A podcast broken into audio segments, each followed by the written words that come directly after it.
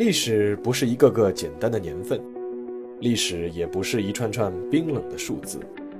历史不仅有深度、有厚度，其实也有温度。行事有态度，做人有温度。我是馒头大师，欢迎来到历史的温度。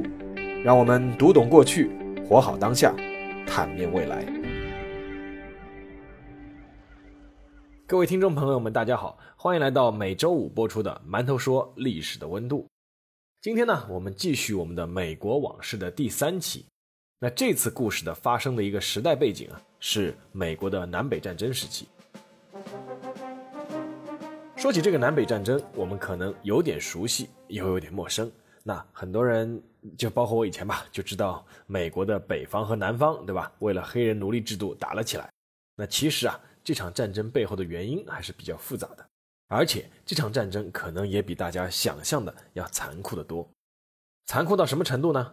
我来举个数字，在四年的美国南北战争期间，共有超过一百万的美国军人伤亡，其中死亡的数字是超过了六十万。那这是个什么概念呢？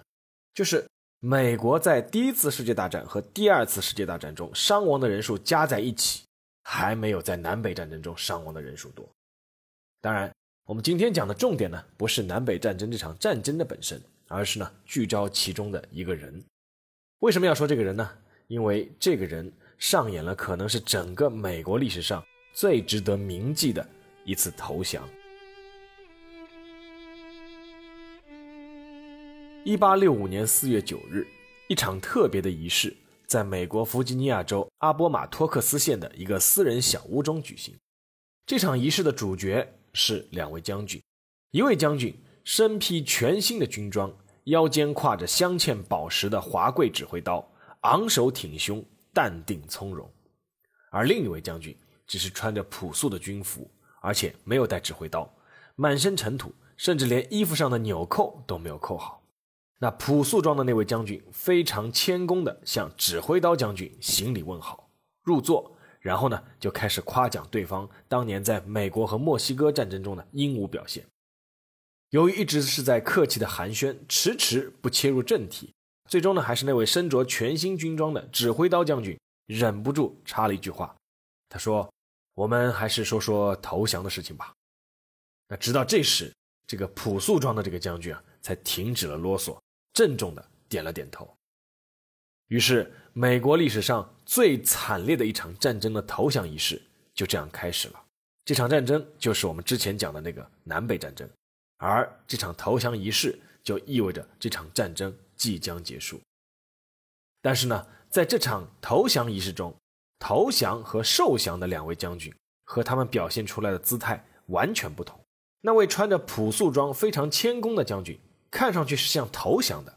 但其实呢，他是代表北方军来接受投降的，他呢就是著名的格兰特将军，而那位挎着指挥刀、十分体面的将军，其实是代表南方军是来投降的，而他就是著名的罗伯特里将军。那么为什么会出现这种看上去颠倒的场面呢？也没有什么，就是因为那位投降的代表是罗伯特里。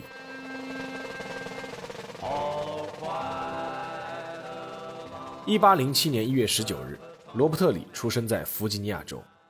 他对自己这个故乡的感情，后来决定了他的一生，甚至是影响了美国的历史。罗伯特里可以说是一个官二代，而且他们家这个官还不是普通的官。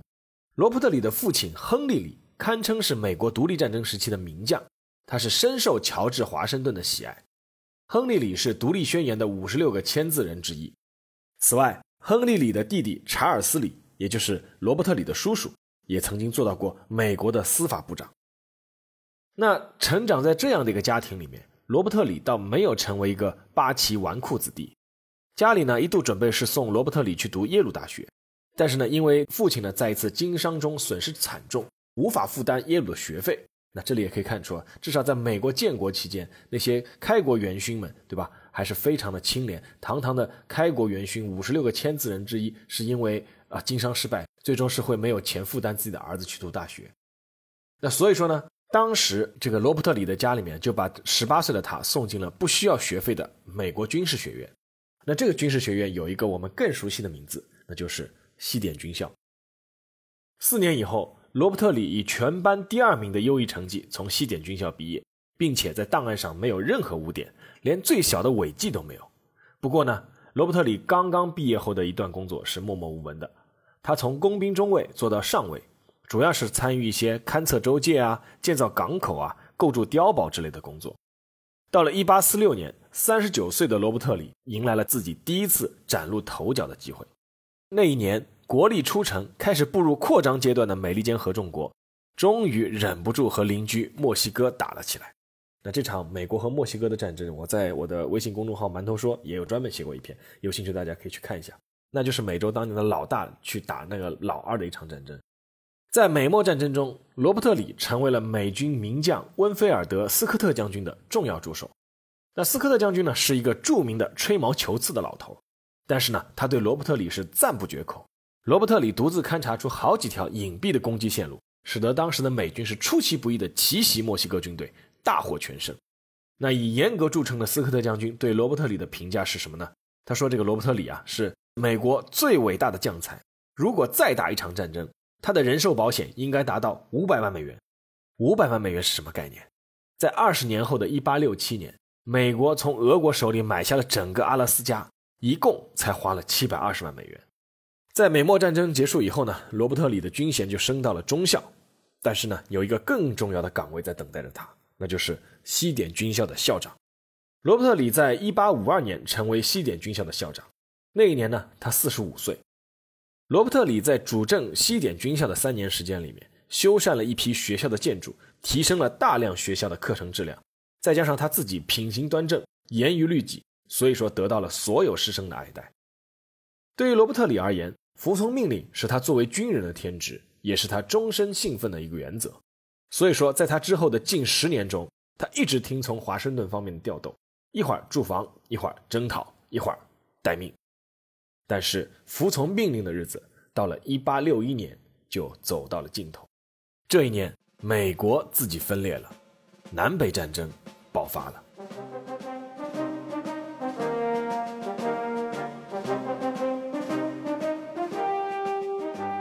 战争一爆发，当时的美国总统林肯就立刻想找一个北方联邦军的统帅。那林肯第一时间想到的最佳人选呢，就是罗伯特里。难道还有谁比罗伯特里更适合统帅全军吗？资历又足够，威望又足够，胆识又足够，能力又足够。放眼当时整个美国，能找出罗伯特里那样的将才，实在是太难了。但是罗伯特里却拒绝了林肯总统的托付，为什么呢？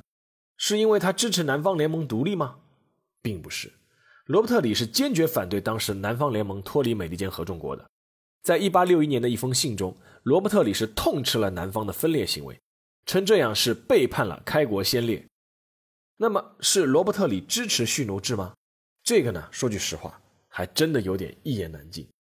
虽然后来历史上有不少说法说罗伯特里其实是个人是反对蓄奴制度的，但是我们这里还是要客观的指出。并没有任何明确的证据能够证明这一点，而且作为一名军人，他在整个过程中从来没有公开表示反对蓄奴制度。那我们可以说说这些证据啊。那一些主张罗伯特里反对蓄奴制的证据呢？其中有一个说是罗伯特里他当时是释放了家里的黑奴，但是事实上呢，这是罗伯特里的岳父留下的遗嘱规定的。那个遗嘱让罗伯特里在觉得合适的时候要释放所有的六十三名黑奴。最长也不能超过五年。后来呢，这个罗伯特里就把这些黑奴用满了五年之后，把他们释放了。在这个五年期间啊，是有黑奴逃跑后又被抓回来的，结果还遭到了罗伯特里的鞭刑。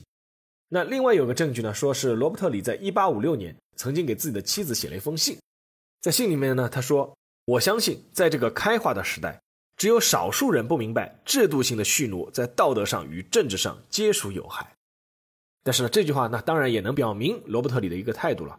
但是这个信的后半段还有一段话，什么呢？就是罗伯特里说，黑人在道德观念上、社会心理上与实际情形上，如果生在非洲，会大大的好过于生在此处。我希望他们所经历的痛苦折磨，这种痛苦折磨对其种族而言是必须的，是可以把他们变好。而罗伯特里当时写的这封信的主题呢，是支持当时总统富兰克林·皮尔斯的观点的。而这位富兰克林·皮尔斯总统，他是同情南方奴隶主的。那么问题就来了：罗伯特里为什么要站在南方这一边呢？那罗伯特里在接到林肯总统的亲笔信之后，足足长考了三天。从理智上说，他坚决反对南方各州脱离联邦；但是呢，从道义上说，他支持自己的家乡弗吉尼亚。弗吉尼亚州原本并没有宣布独立，是北方决定用武力征讨南方各州后才宣布独立的。其实这也是南北战争中很多南方人自愿拿起武器与北方战斗的一个重要原因。很多人他们其实未必是奴隶主，或者说有些人他其实未必支持蓄奴制度，但是呢，他们认为是你们北方人违背了美国的宪法精神，剥夺了各州的自治权，而且把武力作为解决问题的手段。当然，罗伯特里可能还有一个情感方面的因素。他曾经说过一句话，说：“尽管我如此热爱联邦，可我却无法下决心举起拳头去打我的亲戚、我的孩子、我的家。”所以说，罗伯特里最终拒绝了林肯的提议，接受了南方联盟的总统杰弗逊·戴维斯的任命书，成为了南军总司令。尽管当时北军的很多将领都是罗伯特里在西点军校时的学生，但是呢，他还要面对这样一个残酷的现实。什么现实呢？就是当时南方的实力其实大大落后于北方。在当时啊，相对于南方的种植业，北方早就完成了工业化。到了1860年的时候。北方的工业总产值已经达到了十八亿元，是在全世界排到第四位，而当时南方是只有一千六百万美元。从人口上来说，北方有二十三个州，两千两百三十四万人口，而南方呢只有七个州。后来是弗吉尼亚、阿肯色、田纳西和北卡罗来纳这四个州呢是在南北战争爆发以后加入的。当时七个州的总人口呢是只有九百一十万，而且这九百一十万人口中，其中有四百万还是黑奴。在工厂数量、铁路里程、农业种植面积、海军等各个方面，北方对南方都占有压倒性的优势。而南方所占有的优势是什么呢？主要就是军官与士兵的素质比较高。那么谁都可以看得出来，这其实是一场不对等的较量。但是罗伯特里却没有回头，他已经决定要为自己的家乡而战。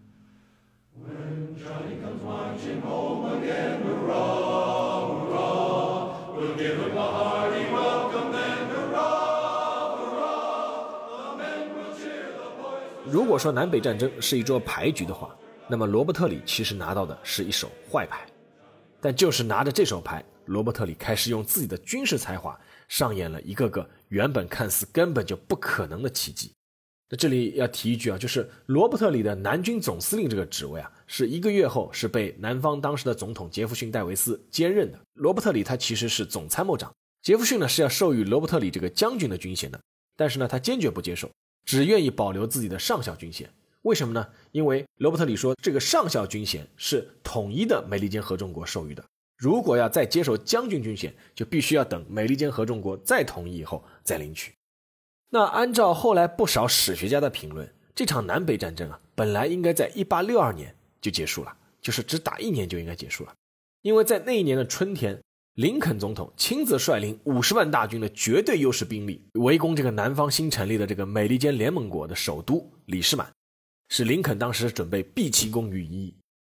但是呢，南方是拥有罗伯特里，在开战的第一天，南军的一线指挥约翰斯顿就正好负伤了，然后罗伯特里是以总参谋长的身份兼任军团长，就顶到了前线，他立刻就改组了这个军团，而这个军团呢，就是后来赫赫有名的北弗吉尼亚军团。在那场著名的七天战役中，罗伯特里面对是有“小拿破仑”之称的这个北军总司令麦克莱伦，结果他是以劣势的兵力主动出击，先击穿了北军的右翼，随后呢又大败北军，将对方赶出了李士满。这里还是值得说一下，就是说南北战争啊，其实涌现出一批天才的将领。罗伯特里呢有一个得力的副手叫托马斯·杰克逊，他呢被人称为叫十强杰克逊。杰克逊的军事才能啊，其实并不亚于罗伯特里。呃，是在后来的很多战役中，是成为罗伯特里取胜的一个关键因素。而且尤其值得一提的是，杰克逊本人他是不支持蓄奴的，而且他是当时西点军校中唯一一个向黑人脱帽致礼的白人。但是呢，和那个很多人一样，他是不满北方对南方使用武力，所以说就站到了南军这一边。后来这个杰克逊是在这个前斯勒斯维尔战役中是阵亡了。那有人后来就说啊，如果说这个杰克逊不阵亡的话，那罗伯特里后面可能未必会输。那七天战役之后呢？林肯就一怒之下撤掉了麦克莱伦总司令的位置，换上了一个将军叫波普将军。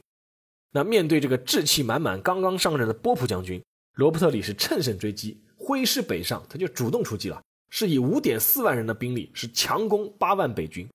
这场战役呢，在历史上被称为叫第二次马纳萨斯战役。那北方呢，是称为第二次奔牛河战役。那在这场战役中，罗伯特里的指挥艺术发挥的是淋漓尽致，他是以伤亡九千人的代价，一举击溃了北军。北军当时的伤亡是达到了一点四万人，而且是有七千人是被俘。据说啊，这个林肯总统在接到这场战役的最终战报之后啊，是一下子就瘫坐在椅子上。那无奈之下呢，林肯就只能再撤掉波普，重新再启用麦克莱伦，因为北方实在没有将军了。那麦克莱伦上任以后呢，他就率着这个优势兵力和罗伯特里是进行决战。在这场决战中呢，罗伯特里的南军呢，他其实也损失惨重，但是他依旧是在麦克莱伦的眼皮底下全身而退，没有被麦克莱伦的主力全歼。这个恼怒的林肯啊。结果又让这个麦克莱伦又下岗了，他换上了另外一个将军叫伯恩赛德。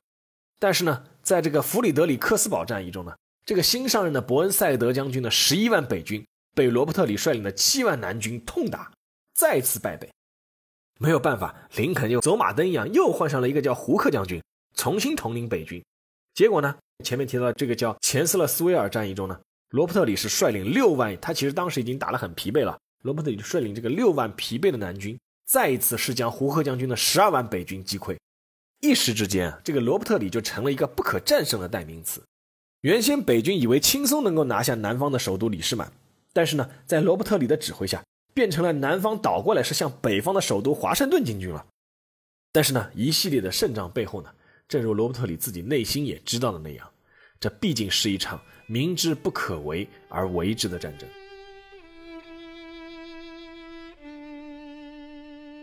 随着时间的推移，尽管罗伯特里率领的南军取得一个又一个战役的胜利，但是呢，形势却对南方越来越不利。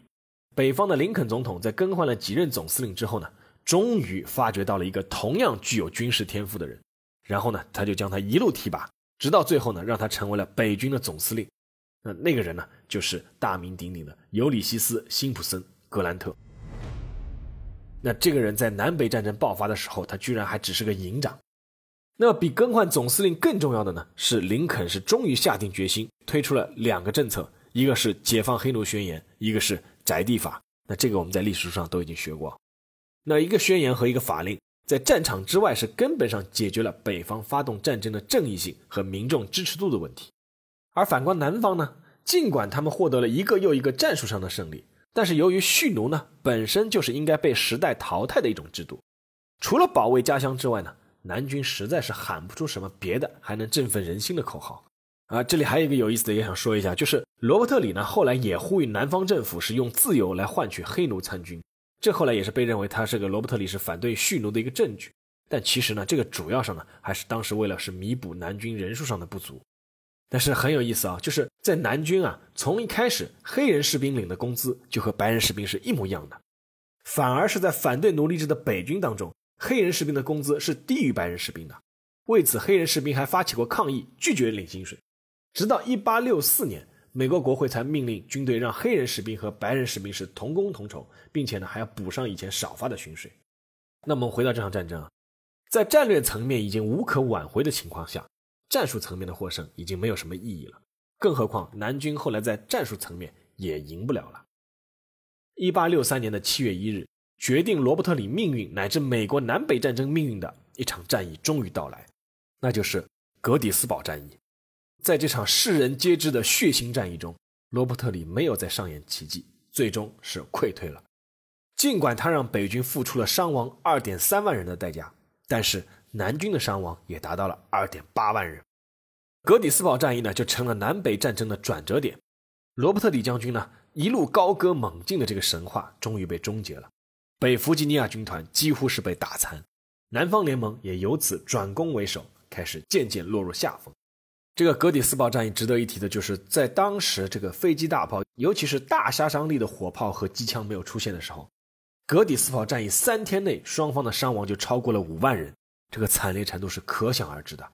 那后来林肯总统是在格底斯堡发出的宣言，就让这个地方后来就是广为人知。那时间拖得越长。北方工业国相对于南方农业国的优势就慢慢显示出来了。北方有源源不断的兵源补充，而南方并没有，所以罗伯特里手下的士兵是越打越少，而补上来的有限的新兵呢，大多是缺乏经验的。罗伯特里呢，属于力战型的指挥官，不少战役过后呢，南军是固然能够给北军极大的杀伤，但是自己呢也是伤亡惨重，基本上呢就是杀敌一千，自损八百。在后勤方面呢，一方面由于南方本身的产能所限。另一方面呢，也因为北军后来是派出海军封锁，南军的部队啊，打到后来连吃饭都成了问题，在冬天是连双靴子都发不出了。然后时间就到了一八六五年的三月，北军是在格兰特将军的率领下是步步紧逼，再一次包围了李士满。而这一次呢，在资源和人力上都捉襟见肘的南方政府再也无力组织反击了。在罗伯特里的建议下，南军呢是放弃了李士满。四月初的时候。罗伯特里呢是率领南军试图在北卡罗来纳与约翰斯顿会合，但是呢在半路上被格兰特率领的北军追上，并且包围。在北军的层层包围之下呢，南军是弹尽粮绝。罗伯特里这时候要做的选择只有一个了，那就是要不要投降。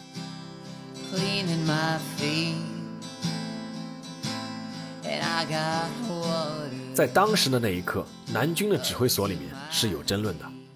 当时罗伯特里的部下中有人就提出来说，号召全体南军部队化整为零，深入山区去打游击，就像当年独立战争他们的祖辈反抗英国军队一样。必须承认的是，当时南方虽然是处于绝对的劣势，但是毕竟还有数万人的部队。那出于保卫家乡的热血号召呢，肯定还是会有很多人响应的。但是面对这个提议呢，罗伯特里是一口拒绝。虽然罗伯特里并不是没有让南军打过小规模的游击战，但是那一刻。他的观点是什么呢？他的观点是，战争是军人的职业，如果继续打游击，那就等于把无辜的人民也拖入了战争，而带来的也只会是无休止的战斗和屠杀。那当时罗伯特里就说了一句话，说：“我的道德不允许我这么做，如果能换回和平，就让我作为战争罪犯被绞死吧。”而另外一个很关键的原因就是，如果当时南军继续打游击的话。就会造成美国事实分裂的局面，所以说罗伯特里最终是决定投降。他在给南军士兵发的文告中是这样说的：“他说，只是因为感到英勇和忠诚是无法补偿继续战斗所招致的损失，所以说我决定避免无谓的牺牲。”一八六五年的四月九日，罗伯特里穿上了崭新的军装，骑马到北军总司令格兰特那里去请求投降。为了使罗伯特里不感到屈辱，格兰特特地将受降的场所安排在了阿波马托克斯小镇的一栋二层私人小宅中。于是呢，就出现了刚刚我们开头说的那一幕。在这个投降仪式中啊，还有两个小细节，一个呢是罗伯特里提出败军不能受到侮辱，南军将士的人格和尊严不能受到侵犯。那格兰特比罗伯特里其实更进一步，他就在停战协议中主动就写上，所有的南军军官。可以保留他们的随身手枪和配件。此外呢，格兰特还保证被围困的二点八万名南军官兵，只要放下武器，就可以立刻成为无罪的平民，是不会被清算。为此呢，格兰特让人签发出近三万张保证书。而另一个细节呢，是罗伯特里提出啊，投降的南军骑兵和炮兵是否可以保留自己的战马？这个要求呢，其实是有点无理的。那罗伯特里的解释就是说，这些士兵都是农民的孩子。如果他们不能把马带回家乡的话，那么下一季的庄稼就没有办法收割了。那格兰特呢，答应了，并且照做了。在签字仪式结束后，罗伯特里起身告辞，格兰特呢带着随从亲自送出大门。在门口站成两列的北军士兵全体肃立，向传说中的战神罗伯特里致敬。罗伯特里脱帽还礼，双目含泪，没有说一句话。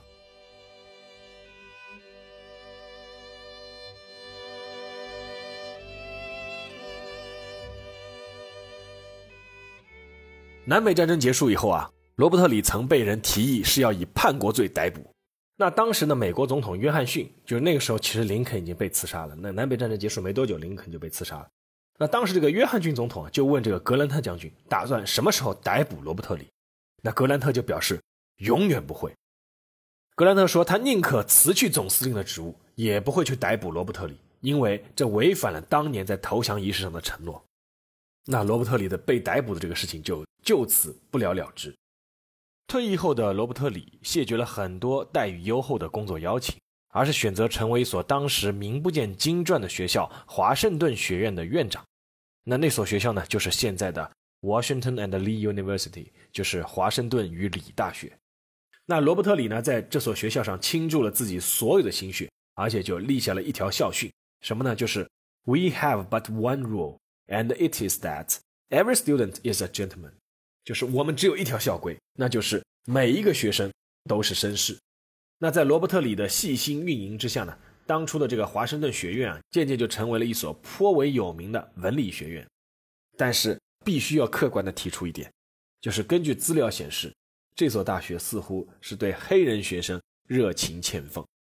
从这个资料上看，是一七九五年有一名黑人学生入学，然后直到一九六六年才有第二名黑人学生入学。一八七零年十月十二日，六十三岁的罗伯特里因中风而逝世。很多经历过南北战争的人，无论南方和北方，都在战后写了不少的回忆录。但是呢，罗伯特里始终保持沉默。好了，那下面到了馒头说时间。呃，在二零一七年的八月十二号，美国弗吉尼亚州的夏洛斯维尔市爆发了一场暴乱。